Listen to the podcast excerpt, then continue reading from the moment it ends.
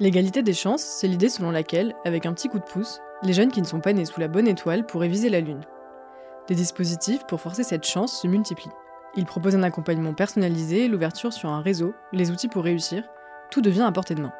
Après avoir rencontré Mohamed Ali Amaidi à Courtrajmé à Marseille, Azir Saïd Mohamed Sheikh dans son collège à Noisy-le-Grand, c'est au tour de Zénab Alamidi qui m'a donné rendez-vous à la Timone.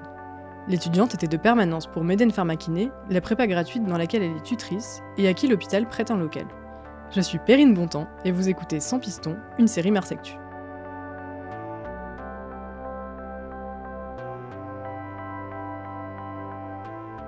Alors, je pense que l'égalité des chances, c'est hyper important dans le sens où, dans un concours, par exemple, on, pense qu'on sélectionne sur les, capacités, exercer tel ou tel métier.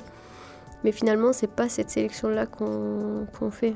Parce qu'il y a pas mal de choses qui sont à côté et qui vont faire euh, qu'on passe à côté de, de personnes qui, au contraire, qui ont même beaucoup plus de compétences. Donc l'égalité des chances, on, essaye de rééquilibrer et de donner euh, à ceux qui, ceux qui ont un peu de, difficultés ou quoi, pour euh, pouvoir exprimer en fait leur potentiel. Zénab Alamidi a 20 ans. Elle est étudiante en deuxième année de médecine après avoir été accompagnée par la prépa marseillaise solidaire Meden Pharmakiné. Comme elle, les étudiants de cette prépa sont en grande majorité boursiers. On est à la Timone. Bienvenue. Ma scolarité, donc jusqu'au collège, euh, je l'ai faite à l'étranger. Avant, je, enfin, je, suis euh, du Yémen. Je viens du Yémen. Zénab, sa mère, ses frères et ses sœurs sont venus en France rejoindre le père de famille, déjà à Marseille depuis plusieurs années. Le militaire de métier a fui son pays en guerre car il faisait partie de l'opposition. La famille vit depuis dans le quartier de la Pomme, situé dans le 11e arrondissement de Marseille. Et euh, je suis arrivée en France à 11 ans. Enfin, j'ai repris depuis la CM2 seulement pour euh, apprendre la langue, etc. Au départ, c'est forcément difficile parce que euh, on arrive déjà, enfin l'école est assez difficile de manière générale, mais encore si on ne parle pas bien le français, ça allait être encore plus difficile. Ça m'a beaucoup aidé le fait d'avoir fait une année que d'apprentissage de la langue, même si ça m'a du coup un peu retardé sur le coup. Ça m'embêtait un peu parce que bah, dans, dans toute la classe, j'étais euh, toujours euh, la plus vieille, mais euh, ça va. Ça m'a peut-être poussé à, me donner un fond depuis petite pour rattraper un peu. La médecine, je l'avais en tête depuis un petit moment, qu'on m'a fait peur parce qu'on m'a dit que ça allait être extrêmement difficile. Vraiment, enfin, on finit le travail, même à la maison, c'est un emploi du temps hyper chargé et lourd. Et donc, ça m'a fait un peu peur et j'ai commencé un peu à, m'orienter vers d'autres filières qui m'intéressaient aussi, donc vers la psychologie. Avec euh, mes copines, etc., on, se disait bah, ce qu'on voulait faire. Et puis il y en avait qui voulaient faire médecine et qui m'ont re-encouragé parce que bah, finalement, elles m'ont dit que ce qui était vrai, à chaque euh, niveau, a sa difficulté. Donc euh, si maintenant, par exemple, si on me disait que oui, enfin, tu allais faire une dissertation de je sais pas combien de pages en sixième, j'allais trouver ça impossible. Mais sur le coup, ben non, c'est on atteint un certain niveau qui nous permet de réussir cette difficulté. Du coup, j'ai repris cette idée-là de la médecine et je me suis renseignée. Je me renseignais du coup dans les salons d'étudiants, un peu autour de moi. Enfin, un peu autour de moi. J'avais pas euh, des, des, gens qui étaient en médecine, mais euh, j'essayais un peu de contacter des étudiants. L'entourage de Zénab n'a en effet aucun pied dans la médecine. Son père alterne formation pour apprendre le français et petit boulot. Sa mère ne travaille pas. Quant à ses frères et sœurs, ils sont vendeurs, professeurs d'arabe, en apprentissage de la langue ou encore au lycée pour la Benjamine. Et euh, du coup, voilà, quand je suis arrivée, je, savais à quoi euh, je m'attendais, que ça allait être euh, difficile. Et, et du coup, il fallait faire un choix par rapport aux écuries. Dans le jargon, une écurie, c'est une prépa qui accompagne les étudiants de première année en limitant au mieux leur charge de travail. Seulement, la grande majorité est privée. Il faut compter entre 3 000 et 5 000 euros l'année, ce que Zénab ne pouvait pas se permettre. C'est pourquoi l'étudiante s'est tournée vers Meden Pharmakiné. Avant la rentrée, un prof nous envoie un message euh, parlant d'une écurie gratuite solidaire à Marseille. Au cours de l'année, je me suis rendu compte que c'était vraiment. On a beau nous dire que c'est difficile, mais c'est en vivant l'année qu'on se rend compte que c'est vraiment.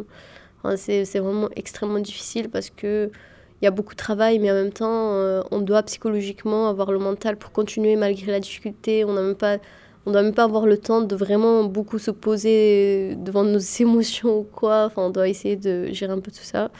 Et donc, euh, je, je, me disais, waouh, si j'étais partie sans écurie, ça allait être vraiment galère.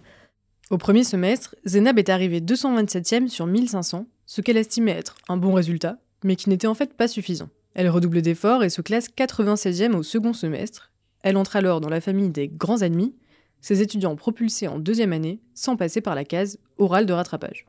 La suite logique pour Zénab, s'engager à son tour en tant que tutrice à Meden Pharmakiné et ainsi partager cette expérience avec son filleul, Eloane. Tu te mets à fond, tu suis ton planning et euh, surtout tu fais attention à toi, genre euh, mentalement, euh, que tu te fais des pauses, hmm. le concours arrive, va falloir, comme on a dit, prévoir la journée d'avant. Hmm. La veille, je fais, j'arrête de travailler que l'après-midi ou le matin aussi. Bah franchement moi ce que j'avais fait c'est que à partir euh, dans mon entourage j'avais vraiment personne qui euh, qui était dans le domaine. Donc euh, je pouvais pas vraiment savoir. C'est difficile mais c'est surmontable. Donc j'allais un peu arrêter. Mais ouais mais je pense que c'est surtout voilà c'est l'environnement qui aurait changé pour une autre personne et c'est ce qui nous disait justement notre professeur un scientifique au lycée, quand il nous, disait, quand il nous parlait de la passe, etc., il nous disait, vous devez faire euh, attention aussi, enfin attention, vous devez avoir en tête quelque chose, c'est que vous allez rentrer avec beaucoup d'étudiants. Des, des, étudiants dont leurs euh, parents sont déjà dans le domaine. Enfin, ce sont des médecins ou même enfin, des parents cadres ou autres qui, qui, ont fait des études poussées de manière générale. Et donc, euh, il y a quelque chose que vous devez entre guillemets rattraper, c'est euh, cet environnement que eux ils auront et que vous n'aurez pas. Et c'est vraiment, enfin c'est très vrai, c'est ce qui se passe en passe et c'est ce que malheureusement on, retrouve aussi avec les tutés qu'on suit cette année. L'environnement il est hyper important parce que c'est un concours où tout, enfin vraiment les détails comptent parce qu'à la fin c'est à quelques virgules près qu'on passe. Et du coup, bah, par exemple pour ma part, mes parents, ils n'ont pas fait de longues études et donc, je savais que j'avais ce travail à faire. Ils ne veulent pas, ils, ne sont pas forcément méchants, mais ils peuvent ne pas comprendre. Donc, ce qui était important, c'est de d'expliquer. Je devais mettre les règles un peu à la maison. Je n'existe pas cette année. c'est hyper dur. Et euh, la réponse était positive, forcément, euh, Dieu merci. Mais c'est pas forcément évident pour des parents d'apprendre de voir un enfant travailler 8h 23h enfin il y a des parents qui disent même même pour toi repose-toi. Enfin au moins le week-end. Mais non c'est pas possible. Avant cette période l'étudiante accompagnait ses parents partout pour leur servir de traductrice que ce soit pour les démarches administratives ou les rendez-vous médicaux. Un rôle de pilier familial qu'elle a dû sacrifier pour réussir son concours de première année et qui la différencie certainement de bon nombre d'étudiants en médecine. Pendant sa prépa elle a donc dû insister auprès de ses frères et sœurs pour qu'ils prennent le relais et que son investissement universitaire ne pénalise pas son équilibre familial. Mon premier stage, euh, c'était en réanimation. Honnêtement, il y avait pas mal de difficultés, notamment euh, sur le fait que ce soit la première fois que je rentre à l'hôpital et que euh, je ne savais pas à quoi ça ressemble, à quoi m'attendre et ce que je pouvais ou pas faire. Moi, je pensais que ça allait être hyper hyper carré, stress, etc. parce que c'était en réa. Finalement, ils étaient assez euh, ouverts, etc. Mais moi, le fait de. Une image que dont je ne m'y attendais pas du tout, ça a fait un peu un, choc, un peu. Euh, et du coup, ça m'a renfermé un peu sur moi-même. J'avais l'impression de. J'avais peur de justement de déranger. Donc, euh, parce que pour moi, c'est la vie d'un patient là qui, est, qui en jeu. Donc, je devais, je devais pas beaucoup parler, faire attention, enfin, poser une question ou quoi. Donc, je pense que c'est ça, alors qu'au final, non, c'est un milieu où on peut vraiment apprendre. Zénab a donc pu découvrir comment fonctionnait un hôpital en interne grâce à ses premiers stages, mais il lui reste encore beaucoup de questions sans réponse. Ce qu'elle veut faire à l'issue de ses longues années d'études, elle ne le sait pas encore, même si choisir une spécialité en rapport avec les enfants est une des idées qui lui trotte dans la tête. Peut-être que la limite que, je, que j'ai eue, c'est, comme euh, voilà, c'est cette manque de visibilité sur euh, le parcours que je voulais entreprendre. J'aurais pu euh, m'arrêter à là et me dire c'est pas la peine.